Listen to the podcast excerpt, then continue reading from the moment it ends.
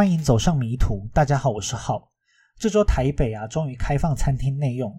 看到台湾能够在短时间内控制住疫情啊，就觉得台湾的自制能力是真的蛮不错的。不过因为我还没有打疫苗，所以暂时是还不敢去餐厅里面吃饭。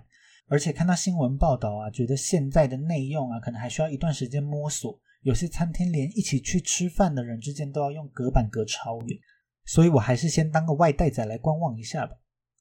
这周的案件呢，因为八月八日鬼门开嘛，所以选择了一个有名的船难事件。由于这个事件太过离奇诡异啊，所以后来这一艘船就成为了世界上最有名的鬼船之一，带给大家一个鬼月的气氛。这次的事件场景啊，是发生在东南亚的马六甲海峡附近，也是迷途第一次踏入亚洲的领域啊。其实我也有找了一些亚洲国家的案子，相信之后是会有机会分享。这起案件呢，虽然发生在东南亚，但实际上还是一个欧美的故事，因为这是一艘荷兰的船只哦。所以在故事的结尾啊，我会分享一个住在荷兰青年旅社的故事。虽然没有鬼，但也是一个情节有点玄幻的故事。那我们就开始吧。东南亚的马六甲海峡呢，是一个非常繁荣的航道。在二十世纪的时候，无数的货物，像是象牙啊、丝绸啊，都会透过这里来运送。在一九四七年的六月二十七日，这片海域上有两艘美国籍的船，一艘呢叫做巴尔的摩号 （City of Baltimore），另外一艘呢叫做银星号 （Silver Star）。他们接起了一通来自另外一艘船的 SOS 求救电话。求救电话的内容呢，让人有点摸不着头绪。电话的内容是用摩斯密码发送出来的，密码里面呢，表达了他们的船长死在了剑桥里面。这个剑桥的英文呢是 B R I D G E，bridge，就跟一般的桥用的是同一个字，指的是船上控制船的地方。其他的船员呢，也死在了船上的各个地方，有的人在走道，有的人在房间，可能整艘船上的人都死了。之后呢？求救电话发出了一连串他们无法破译的密码。当他们能够再次理解内容的时候，他们翻译出了一句：“I die，我也要死了。”从那之后，就再也没有声音传过来了。两艘船呢，听到这通求救电话，就猜测可能是出了什么重大的意外。但是电话的另一端已经陷入了永久的沉默，他们没有办法知道究竟是发生了什么样的事情。当时马六甲海峡南边的苏门答腊是荷兰的殖民地，北边的马来半岛呢是英国的殖民地。两个国家在这边设立的无线电监听站也都有接收到这一个求救电话的讯号。他们用三角测量法来推算，应该是一种用讯号来推算距离的技术。他们推算出呢，发出这一通求救电话的应该是一艘叫做 SS o r a n Medan 的荷兰籍货船。这艘船的名字啊，SS 代表的是 Screw Steamer，也就是蒸汽船。Medan 呢，代表的是苏门答腊上的城市棉兰。Oran 呢，则是当地语言人的意思。这一艘船的中文就翻成棉兰人号。由于银星号的位置啊，离棉兰人号比较近，大约开十九个小时，它就能抵达棉兰人号所在的地方。因此，银星号就马上出发，前往救援棉兰人号。看看在船上究竟是发生了什么样的事情。第二天是一个天气非常好的一天哦，在一九四七年六月二十八日早上九点，银星号在茫茫大海之中看到了棉兰人号。棉兰人号上的烟囱呢，并没有烟冒出来。会去注意有没有烟，是因为棉兰人号是一艘蒸汽船。如果船有在运作的话，就应该要有烟才对。他们也发现呐，从昨天接到求救电话之后。一直到他们抵达的这段时间，棉兰人号好像都没有运作过，只是在海上漂浮而已。银星号就朝着海上鸣了好几次汽笛，但是棉兰人号并没有任何的回应，也没有人跑到甲板上面来看。这种情况并不太寻常。他们又观察了棉兰人号的外观，他们发现右船舷好像有一点损伤。在船上啊，船的左边、右边使用的是专业的术语，左边呢叫做 port side。P O R T S I D E，右边呢叫做 Starboard Side，S T A R B O A R D S I D E。以前看六人行啊，就有一集是 Rachel 叫 Joey 开船的情节。那里面就有提到这个 port side 跟 starboard side，大家有兴趣的话可以去看六人行的第七季第三集。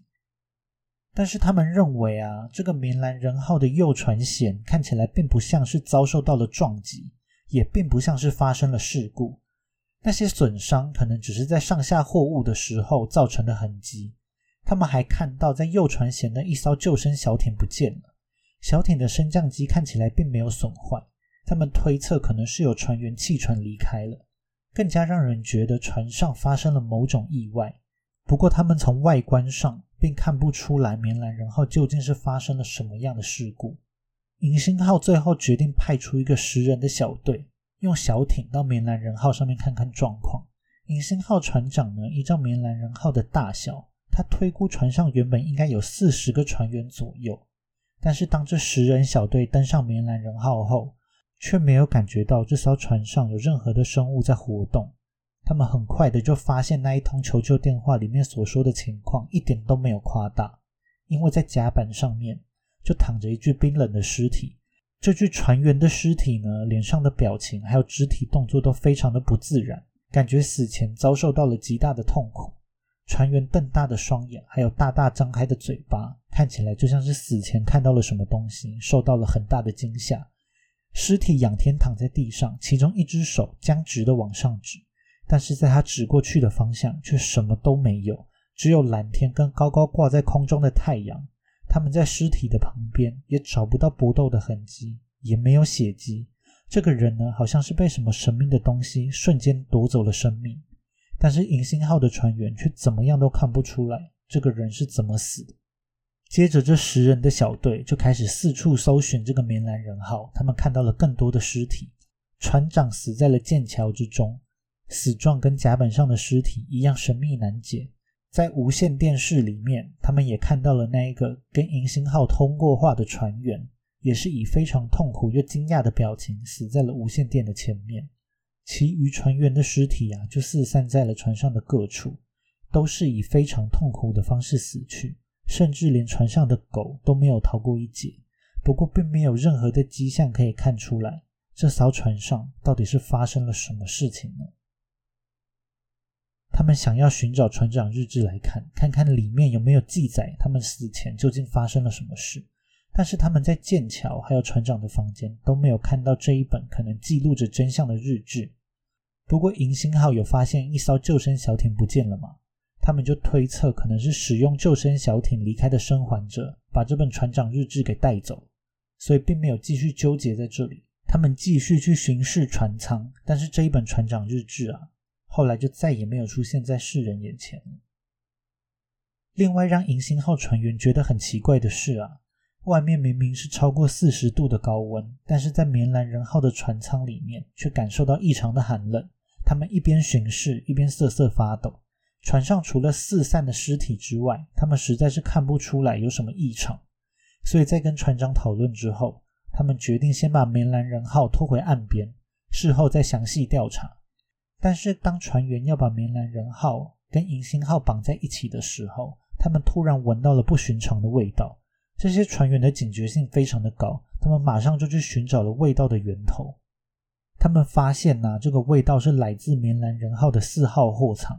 这个四号货舱里面不止出现了难闻的味道，还一直有烟雾冒出来，很可能是这个四号货舱里面起火。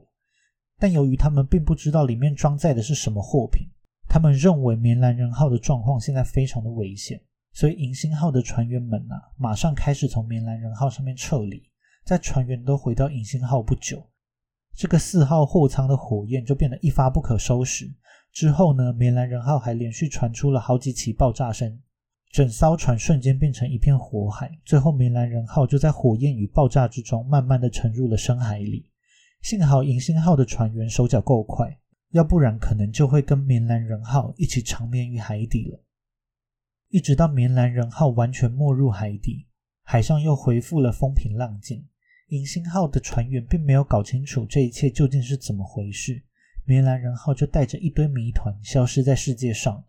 银星号的船长唯一能够推测的就是，棉兰人号上装载的货物可能是最后爆炸的主因。至于其他的方面，他也一无所知。银星号的船长在返回美国之后，把他们遇到的状况报告给了美国当局。在棉兰人号沉没三个星期之后，一九四七年的七月十二日，一艘救生艇被冲上了太平洋塔翁级环礁的其中一个小岛。跟刚刚棉兰人号的状况联想在一起的话，这就是棉兰人号消失的那一艘救生艇。这个塔翁级环礁啊，由三十六个小岛所组成。现在是马绍尔群岛的领土，大家可能对这个国家的名字有点陌生。不过，这个马绍尔群岛啊，是台湾为数不多的邦交国之一，而且邦交关系还算稳定。不过，这跟这起案件并没有什么关系。重点是这个马绍尔群岛的地理位置哦，这里已经离马六甲海峡超级远，它已经比整个澳洲都还要东边了。这个救生小艇可以顺利飘到这个马绍尔群岛，真的可以算是奇迹了。当地人呢，在这个救生艇上面发现了七个人，但是这七个人之中呢，有六个人都已经死亡了，只剩下最后一位奄奄一息的生还者。有一位传教士负责照顾这一位生还者，在传教士的悉心照料之下，幸存的船员总算是恢复了一点体力。这个幸存的船员呢，自称叫做 Jerry Rabbit，我就叫他小杰。小杰呢，说自己是在棉兰人号上面担任二副的职位。这个二副啊，就是船上的一个职位，但实际上是做什么的，我也不是很清楚。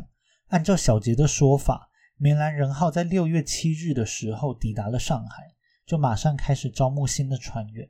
小杰也是去应征的其中一员。但是小杰在面试的时候啊，他觉得船长好像根本就不在意船员的过往经历，也不在意船员的身份，他们甚至没有看小杰的任何资料，就决定要录取小杰了。虽然招募的过程啊非常的随便，但是既然有应征上船员，小杰就还是上船。在船上的时候，小杰就发现棉兰人号上的大部分船员都是透过这种非常随便的方式招募进来。在小杰上船后不久，就有七千箱的货物被偷偷摸摸的运下了棉兰人号。小杰并不清楚里面装的是什么东西，他也并没有多问。之后，棉兰人号就起航了。在六月九日的时候。在上海南方一个比较小的港口，有八千箱的货物被运上了棉兰人号。由于这些货物上下的时候，棉兰人号都非常的鬼鬼祟祟，所以呢，小杰就怀疑这一艘棉兰人号上面运送的可能全部都是违禁品，所以才需要这样偷偷摸摸的。但是他也并不在乎哦，只要他能够顺利拿到工钱就好。所以小杰并没有去证实他的想法。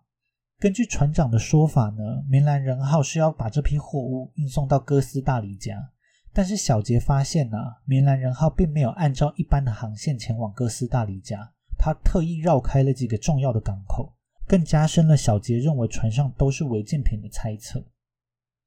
在海上航行了约十天之后，有一名司炉突然感到了身体不舒服而倒下了。这个司炉啊，指的是在锅炉室里面添加煤炭的工人。帮蒸汽船提供动力。更吓人的是啊，这个司炉没过几天就过世了。船长把司炉的死因归咎为热中暑。虽然锅炉房里面确实非常的炎热，但小杰觉得这个死因太过草率了。怎么会他天天都在锅炉室里面工作没事，却有一天就突然死掉了呢？然而，这个思路的死亡只是整起事件的开端。之后又过了几天，船上的机械工人突然全部都感觉到了身体不舒服。他们虽然没有吃坏肚子，但是却异口同声的抱怨他们的胃不舒服。觉得不对劲的小杰就偷偷去看了船长日志。他发现呢，米兰人号上面总共装载了一万五千箱的硫酸跟氢化物，另外还有二十罐的硝化甘油。硫酸如果存放不当的话，可能会引发化学反应。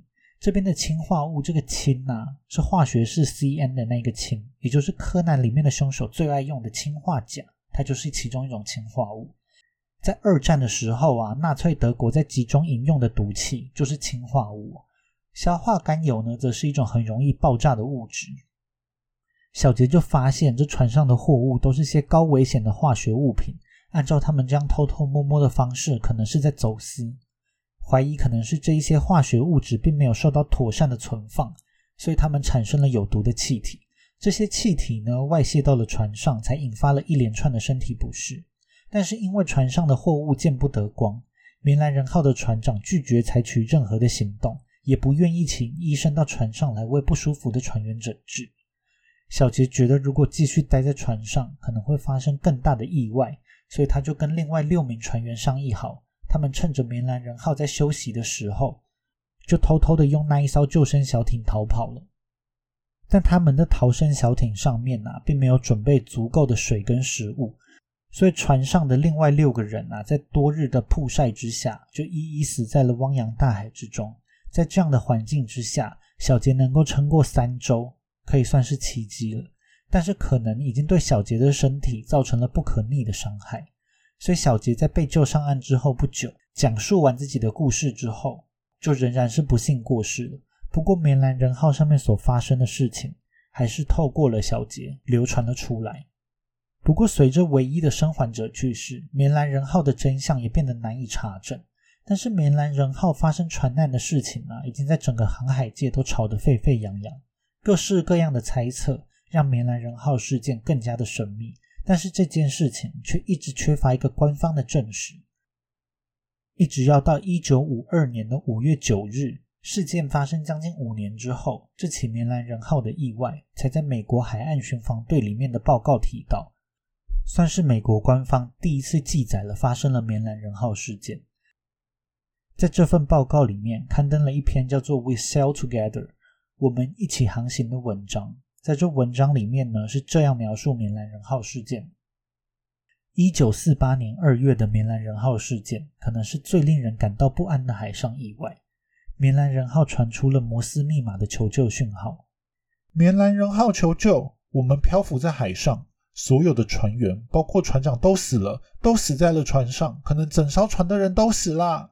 之后是一些无法解读的讯号，最后又传来了。我死了之后，就再也没有任何棉兰人号的消息。棉兰人号呢，在发出讯号的不远处被发现。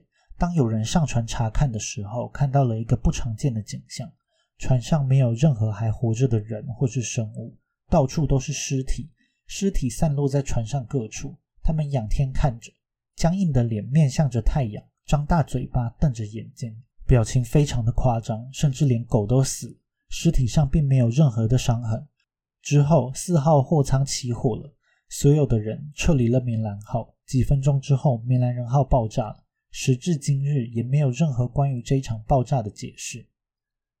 基本上啊，这份报告提到的内容跟我前面所说的是大同小异。不过，如果耳朵很利的话，可能会注意到这一份报告里面提到的时间，跟我开头叙述的时间呢之间有着好几个月的时间差。开头的故事啊，说的是一九四七年的六月，但这一份报告里面呢，写的却是一九四八年的二月。至于为什么会发生这样的时间差异呢？等等会再提到。在这份报告问世之后啊，关于棉兰人号的更多资料就一一呈现在了世人的眼前。像是在一九五三年的六月，一本叫做《命运》的杂志刊登了一篇文章，《Death at Sea》海上的死亡。里面就描述了棉兰人号的意外，后面还有许许多多的文章问世，目的都是在探讨究竟棉兰人号事件是怎么样形成的。大家提出的原因呢，从科学解释到各种超自然现象都有。其中最有趣的是，在一九五九年的十二月五日，一个叫做 Mark 的男子，他寄信给了 CIA，也就是美国中情局嘛，里面就是在探讨棉兰人号的原因。Mark 就问 CIA 啊。棉兰人号是不是由 something from the unknown 某种未知的力量，或是某种未知的因素所造成？而这封信的内容啊，可以看出来，这个 Mark 他已经不是第一次寄信给 CIA 了。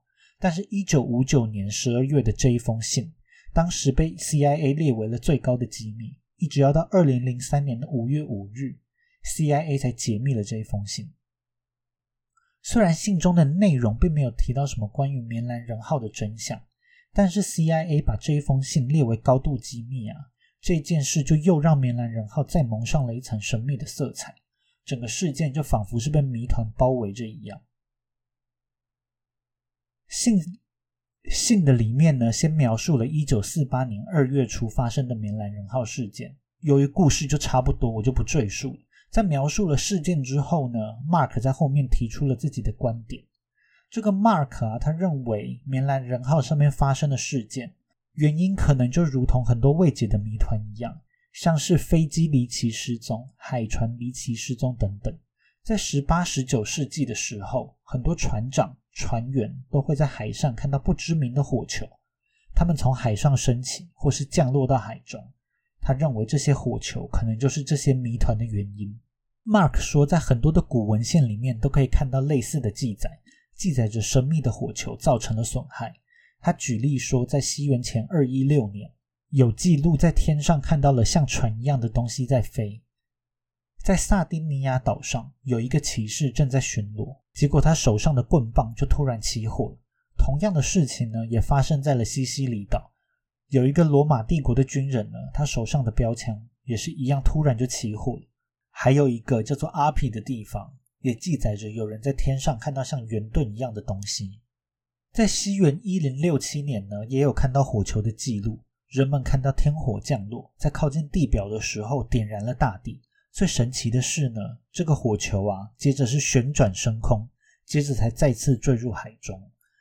这一场天火呢，造成了很多森林跟平原的火灾。最后呢，Mark 再次强调，他认为棉兰人号也是属于这些谜团中的其中一员。其实看完这一封信啊，我也没有搞清楚 Mark 到底觉得棉兰人号究竟是发生了什么事。可能是海中的火球让棉兰人号瞬间起了大火，把船只燃烧殆尽。但是这个说法呢，并没有解释到为什么船员都会离奇的死亡。由于棉兰人号上面呢有太多无法解释的离奇现象，所以除了这种火球说之外，也还有许多其他涉及到超自然力量的理论。大家试图用未知的力量来解释棉兰人号事件。也有人认为呀，棉兰人号是遇上了幽灵船。幽灵船的英文呢就是 ghost ship，也就是鬼船的意思。船上的船员呢，都是因为看到的幽灵，所以才会用这种奇怪又惊恐的方式死去。银星号的船员在上船的时候冷到瑟瑟发抖，也是因为棉兰人号上有幽灵曾经造访的关系。所以虽然当时的气温是四十度的高温，但是船上却异常的寒冷。这种阴风阵阵的现象啊，在很多闹鬼的地方都会出现。在幽灵船离开之后，棉兰人号自己也成为了一艘鬼船。因为幽灵是无所不能的嘛，所以案件中比较不合常理的地方，用幽灵来解释，就好像都说得通了。所以这也是众多的理论中算是比较完善的一种说法。明兰人号呢，也成为了海上有名的幽灵船之一。除了幽灵船之外呢，超自然力量的解释中，明兰人号遇上了外星人，也是一个很热门的说法。最大的佐证就是说，这些船员死的时候啊，表情惊恐，伸手指着天上，只是因为呢，明兰人号的船员在死前看到了 UFO，他们不可置信，所以才会都把手指指着天上。其余的部分其实就跟幽灵船差不多，因为只要把幽灵船中关于幽灵的解释全部都换成外星人就可以了。因为外星人呢，也跟幽灵一样是无所不能的嘛，所以所有的不合常理呢，也都是可以用 UFO 的超能力来解释。那除了超自然力量的解释之外啊，也有人希望能够从棉兰人号中找到比较科学的解释。生还者小杰的猜测就是一个比较科学的说法，可能是因为在船上存放的化学物质外泄，导致了全船无人生还。在一九二五年的时候啊，世界上多国都签署了日内瓦议定书。这个议定书的全名啊，是禁止在战争中使用窒息性毒气或是其他气体，还有细菌作战方式的议定书。简单来说呢，就是禁止在战争中使用生化武器。但是大家也知道，在二战的时候啊，很多国家都无视这一项协定嘛，把生化武器用的乱七八糟。不过，在棉兰人号的这个时间点呢，二战也已经结束，对这些化学物品的运送规范又重新变得严格，所以棉兰人号呢运送着大量违禁品的事情，如果曝光，会引来很大的麻烦。所以，即使是出了状况，船长也不敢求救。而在当时，也确实有很多船是在走私这些违禁品的。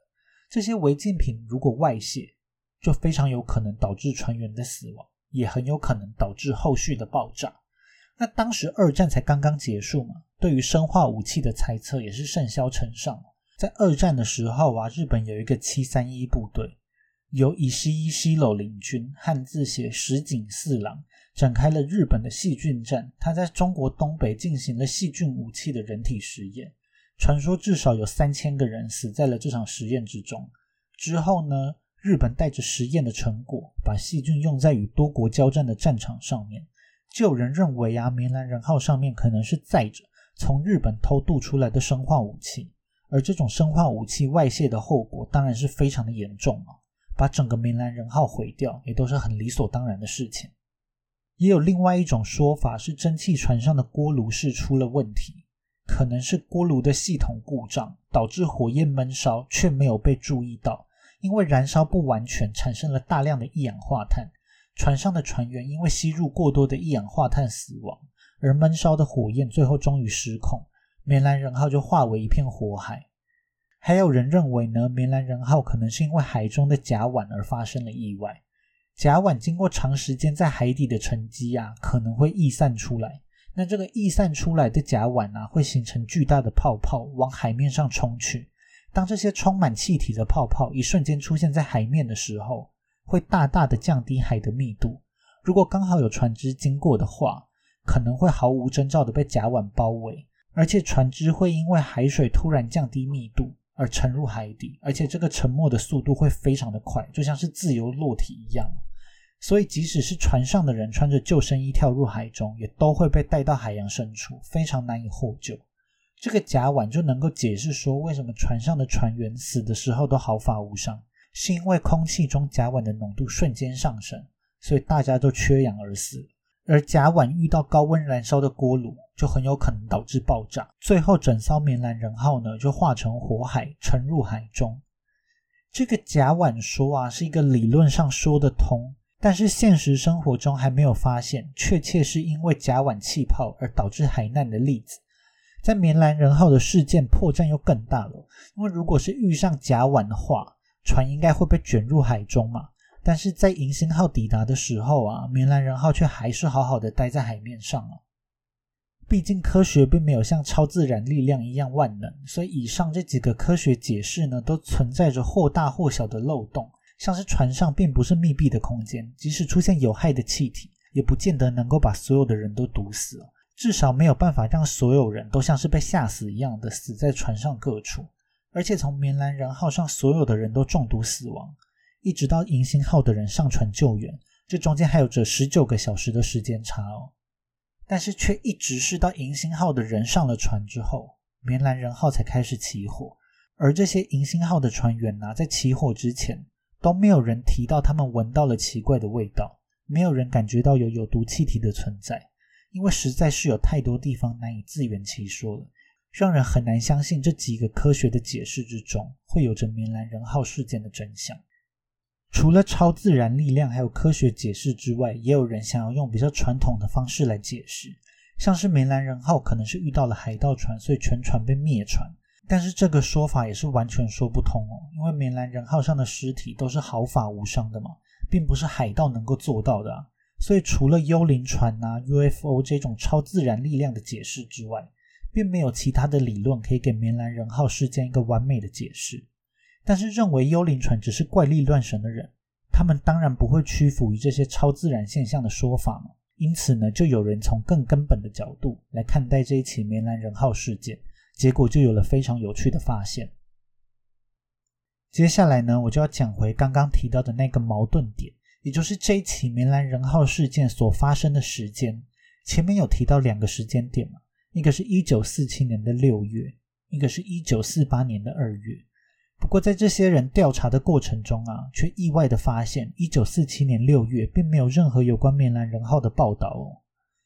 但是第二个时间点，一九四八年二月，河属印尼的报纸《火车头报》就真的有刊登了有关于棉兰人号意外的事情，而且呢，还在二月二日、二月二十八日、三月十三日都做了报道。把棉兰人号事件呢分成三篇来连载，而美国则要到一九四八年十月才出现了第一则有关棉兰人号的报道。从报道面来看，好像是一九四八年二月这个说法的可信度更高。那一九四七年六月的这个说法又是怎么来的呢？在德国的埃森啊，有一个教授叫做 Theodor Ziersdorfer，他研究了五十年有关于棉兰人号事件的真相。其实呢，比起棉兰人号事件的真相，我更惊讶，竟然有人可以研究这个研究五十年。这个教授呢所倡导的版本，就是这个一九四七年六月的版本。他的资料来源呢是一本一九五四年出版的小书。这本书的书名呢叫做《Totten Ship in the Jute Dampfer Uran Medan》，南太平洋的死者之船——蒸汽船棉兰人号。这本小书的作者啊叫做 Otto Milker。这个作者呢，原本是一个侦探小说家，但是在一九五四年之后，他就开始撰写一些比较偏介绍历史的题材，大部分都是关于海上发生的史实。不过，为了故事的可看性，他还是会加入一些虚构的成分。这一本小书啊，虽然只有三十二页，但是详细的叙述了非常多棉兰人号的资讯，包括了航线啊、货物啊、船员资讯等等。这本书就有提到，事件是发生在一九四七年的六月。另外值得一提的是啊，根据德国教授对这本小书的研究，他后来发现前往救援棉兰人号的船只就是这个银星号。至于银星号这个船的名字啊，在其他版本的故事里面从来都没有出现过，就是这一个教授独家研究的成果。会说其他版本，而不是说一九四八年二月的版本啊。是因为如果不局限在这两个时间点的话，反而会有更有趣的发现哦。因为早在一九四零年的十一月，英国的报纸，包括约克郡晚报还有镜报这些报纸啊，前后都出现了关于棉兰人号遇难的报道。像是在十一月二十一日的约克郡晚报有一篇文章叫做《Mystery SOS from Death Ship》，死船上发出的神秘求救信号。里面就有提到啊，棉兰人号发出的 SOS 求救信号，以及棉兰人号爆炸的情节。虽然细节呢比后来的1947年或是一九四八年的版本粗糙一些，有些描述跟后来的版本还有冲突。其中一个冲突点呢，就是这个事件发生的地点，在一九四零年的版本呢是在所罗门群岛附近，但是报道的故事脉络啊大致上是相同的。而且在一九四零年的报道就已经有明确写出了棉兰人号这一艘船的名字。而且更有趣的是啊，在一九四八年报道了棉兰人号事件的报纸《火车头报》，他在分成三篇的连载的结尾啊，加上了一个警语，宣称他们并没有关于这起案件的更多资料，他们也没有办法回答任何相关的问题。这很明显是一场发生在海上的惊奇大冒险。作者 Sylvia Shelley 向他们保证了棉兰人号故事的真实性。也就是说呢，这个1948年报纸上面报道的这个棉兰人号事件啊，只是这个作者的一家之言哦。这个作者呢是一个意大利人，他后面呢还会出现，我就叫他水里。水里呢说他的消息来源是一个传教士。传教士的消息来源呢，则是他们拯救起来的一个棉兰人号的幸存者。是这个幸存者告诉他棉兰人号的真相，而在他讲完这个真相之后就死去了。那这个幸存者啊，跟前面的情节连在一起的话，当然就是小杰了嘛。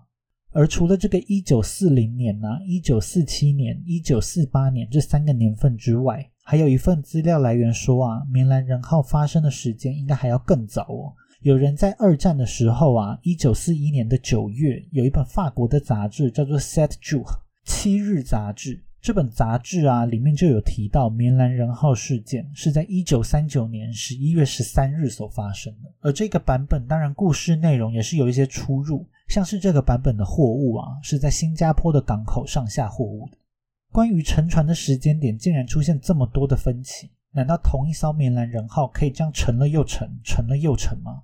而实际上的状况呢，可能跟这个沉了又沉，沉了又沉差不多玄幻。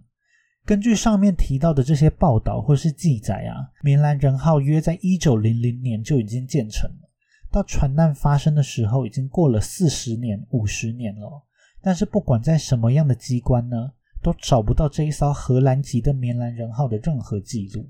有一个叫做 Roy Benton 的历史学家，他去翻阅了英国啊、新加坡啊、荷兰啊这些国家的海事机关的文献，因为他觉得这些国家可能会有棉兰人号的记载，但是却到处都找不到有关棉兰人号的记录哦。尤其是啊，当时的船只几乎都会在英国一间叫做 Lloyd's Register 的公司登记在册。棉兰人号是一艘荷兰籍的船只嘛，这种欧洲船就更有可能出现在这公司的名册里面了。但是若伊却还是一无所获，他还翻阅了从1824年到1962年的海上灾难点，但是同样没有任何关于这一起案件的记录。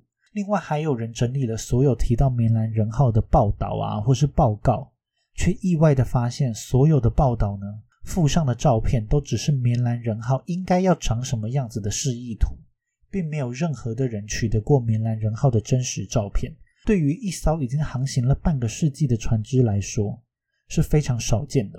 所以这些疑点呐，都不禁让人起疑，让人怀疑这个棉兰人号的真实性。言下之意就是呢，有可能这一艘棉兰人号，它从头到尾都不存在哦。所谓的棉兰人号船难，也只是一则东拼西凑的都市传说罢了。而且同样让人困惑的是啊，不只是棉兰人号哦，在案件中救援棉兰人号的银星号，也很有可能同样是一艘虚构的船，并不是说这个银星号不存在。而是在上面提到的时间点里面啊，不管是一九三九、一九四零、一九四七、一九四八，都没有这一艘银星号的存在。在记录之中呢，确实是有一艘叫做银星号的船，但是呢，它在一九四六年之前的名字叫做 Santa Cecilia，在一九四六年的时候才命名为银星号。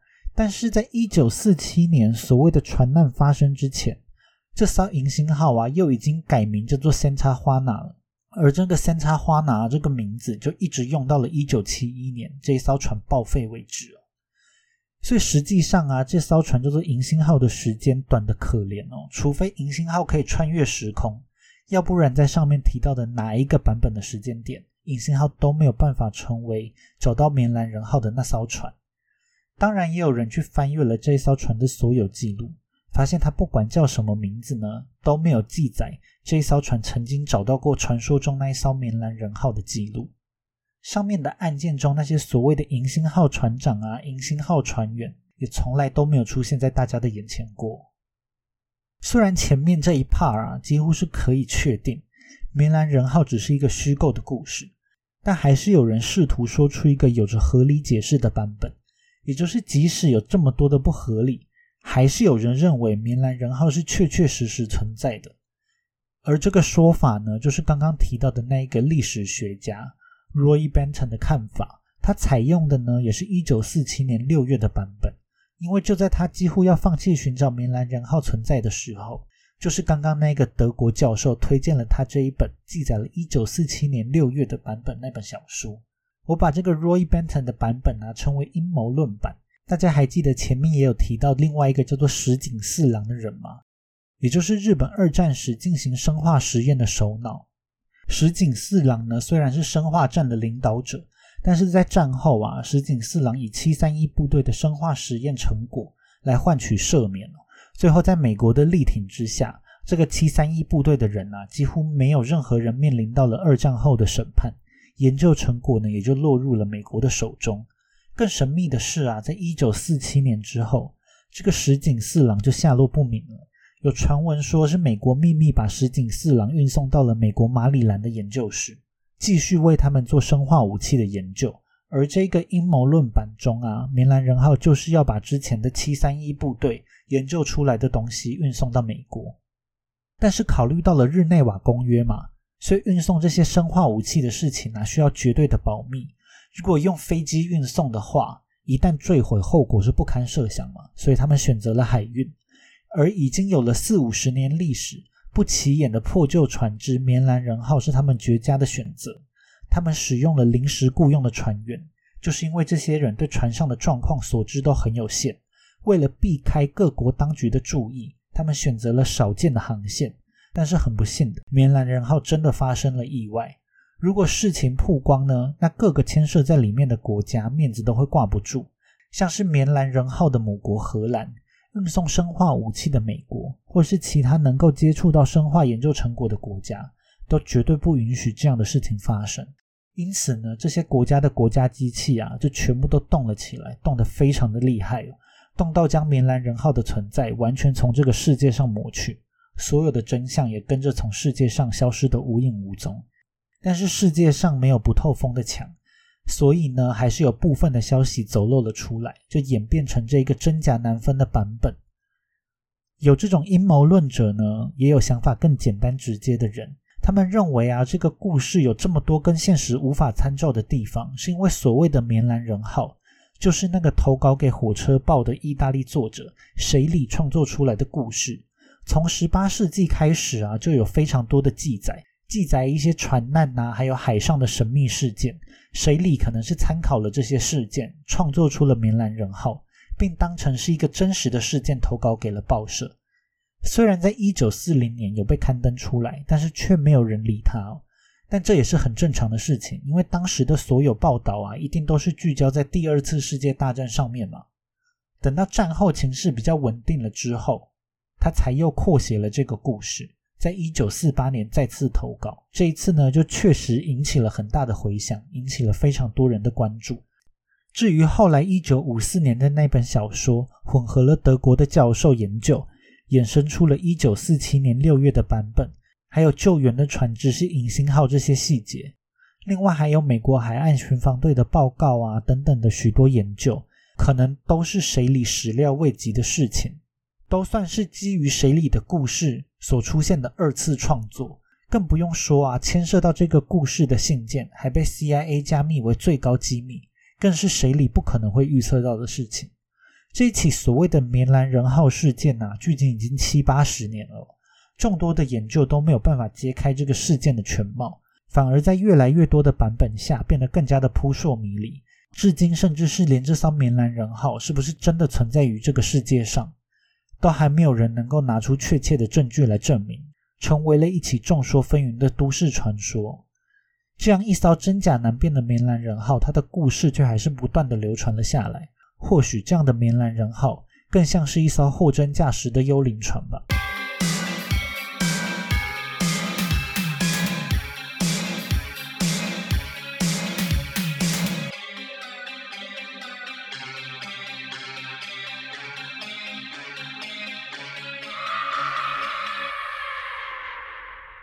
在某一年的春天，我在郁金香开花的季节来到了荷兰。每年的四月底呢，是荷兰国庆国王节，全国的国民呢会穿上荷兰皇室的代表颜色橘色，一起狂欢。最热闹的地方呢，当然就是首都阿姆斯特丹。我们就很开心的要一起参加这个荷兰的国庆。但是当我们要订住宿的时候啊，却发现，在国王节的时候，首都阿姆斯特丹的住宿价格简直是贵到崩溃啊！连青年旅社啊，hostel 都可以贵到崩溃。那 hostel 呢是 H O S T E L，它的特色呢就是住客没有独立的房间，而是只有一张床位，大多都是上下铺，有些比较惨一点的会有三层的床，比较节省空间。然后呢，要跟其他人一起共用卫浴的设备，是旅行预算比较低的好选择。当然，缺点也是很明显嘛，会需要跟陌生人一起睡啊，安全性跟舒适性。当然就会比较低嘛。而那时在国王节的时候啊，阿姆斯特丹最便宜的 hostel 床位，一个晚上竟然要到两百欧元以上，也就是差不多要八千台币，非常的夸张。我们后来算了算呢，就觉得住到其他的城市，再搭车去阿姆斯特丹可能都比较划算。最后就在乌特勒支找到了一间超级便宜的 hostel，我已经不记得确切一个房间中有几个床位，但是至少是在二十个床位以上。我已经在 Booking.com 上面确认过了，这间 hostel 呢，撑过了 COVID-19 的疫情，到现在也还是开的好好的哦。不过这边就不确切的讲是哪一间。这间 hostel 啊，最神奇的地方就是它不仅便宜，而且还包含三餐哦。那时候的一张床位，一个晚上竟然只要十七欧元，还不到阿姆斯特丹的十分之一哦。虽然一个房间的人啊，真的是超级多。在订房网站上面的评分也不怎么样，但我们为了省钱，就还是马上下定。我在确认这间 hostel 有没有倒闭的时候啊，就看到了蛮多好笑的言论，分享其中的一则，让大家知道这间 hostel 的状况到底是如何。那这是一则德文的评论：Ich würde nur Sterne geben, weil dieses abscheuliche, knastähnliche Dreckloch nichts anderes verdient. 我会给他零颗星，因为这一个丑陋的像监狱一样的肮脏地狱，不值得其他的分数。Auf zwanzig Quadratmeter mit zwanzig Betten habe ich mich wie im marokkanischen Gefängnis gefühlt。在二十平方公尺的房间里面有二十张床，让我感觉就像是在摩洛哥的监狱里面一样。Alles dreck，到处都很脏。Vor der Eingangstür bis oben zur Dusche verteilt sich der Dreck。从大门口一直到楼上的浴室，到处都很脏。Hätte ich auf einer Bahnhofstoilette geschlafen, hätte ich mir weniger Krankheiten gefangen。我在火车站的厕所里面睡觉，得到的病大概都会比较少。Get nicht dorthin, wenn euch euer Geld, Hygiene, Gesundheit oder menschlich Würde was wert ist。 如果你觉得你的钱、你的卫生、你的健康，或是你作为人的尊严还有点价值的话，不要去那里。那其实我们当初去之前呢，看到的评价也差不多就是这样。但刚刚就说了嘛，我们还是想省钱，所以就还是马上下定。我们是在国王节的前一天抵达了乌特勒支。如果是要认真狂欢的人，这个时候已经在到处 party 了，所以街上已经到处都是全身橘色的人在疯疯癫癫了。荷兰身为欧洲开放大麻的代表国家，在国王节期间，大麻当然也不会缺席。真的是乱成一团啊！街上是全天二十四小时，到处都是大麻烟的味道，而且很多人都在路上尿尿，所以到处都是尿味。我们走到了 hostel 的门外啊，按了按门铃，但是并没有人帮我们开门哦。我们看了看地址，没错，就继续按这个门铃啊。幸好最后是有住客刚好回来，我们就跟着他们一起进去。其实我觉得整洁的状况呢，并没有那个评论说的这么夸张。至少大门跟大厅啊，我觉得都在还可以接受的范围。到了大厅之后，我们就发现，除了有一张沙发上面睡了一个男生之外，这里完全没有其他的人哦。可能是大家都已经出门去参加国王节的 party 了。很夸张的是啊，连 hostel 的员工都不知道跑到哪去了，所以我们就在大厅等了很长的一段时间，都没有人来帮我们 check in。睡在沙发上的男子啊，还时不时就会 murmur 个两句。在我们等待的期间呢，突然楼上就传来了一阵骚动，我们就上楼去看看究竟是发生了什么事情呢？楼上是房间所在的区域哦。我们上去呢，就看到两个男的正在打架，旁边围着一些人正在看热闹啊。我们就问问到底是发生了什么事。这两个男的啊，其中一个是房客，另外一个就是 hostel 的员工哦，竟然不来帮我们 check in，而在楼上打架吗？事情是，这个房客回到房间之后啊，他发现 hostel 的员工竟然睡在他的床位上面，所以他就要把这个 hostel 的员工叫醒了。结果这个被叫醒的 hostel 员工啊，非常的气扑扑哦，一醒来就揍了房客一拳，所以两个人就开始扭打。不过扭打并没有持续多久，这个 hostel 的员工感觉原本是吸大麻吸到有点强，所以才会跑到客人的床上睡觉，可能小睡一下或是打了一架之后。大麻的药力稍微减退了一点，所以就发现自己很荒谬，马上就跟客人道歉。这对我们来说是一大好消息哦，因为终于有人可以帮我们 check in。刚刚打架的员工啊，虽然看起来还是很迷茫，他还走到柜台说：“哎，怎么都没有人？原来他们那一天呢，应该要有四个人当班哦，分别是两男两女。结果他自己睡在客人的床上。那在大厅的沙发上面睡觉的男子呢，也是一个因为大麻跟喝酒而倒下的员工哦。”剩下的两个女员工呢，竟然是直接翘班跑到阿姆斯特丹去彻夜狂欢了，所以才会整间 hostel 都完全没有人在管。我们顺利的入住之后啊，就开始发现网络上的评论，哇，都是真的诶，房间很脏，浴室很脏，厕所很脏，而且都是显而易见的很脏哦，就是把一堆垃圾这样。房间里就是很粗暴的放满了上下铺的床，非常的拥挤。那好处是，其实我们去的时候人不多嘛。因为大家都出去 party party 了，我们并没有去 party 啊，所以就赶快洗洗睡。结果睡到一半，这些出去 party 的人就一波一波的回来了。因为一个房间有超过二十个床位嘛，所以是真的可以有人不断的回来哦。然后因为大麻啊酒精的作用，这些人也并没有在保持安静，所以从半夜大概两三点一路到早上，房间就是不断的有人走来走去跟大声讲话。其中最雷的就是有一批人呐。他进来的时候，在我的床位附近，把几瓶玻璃瓶的啤酒掉在了地上。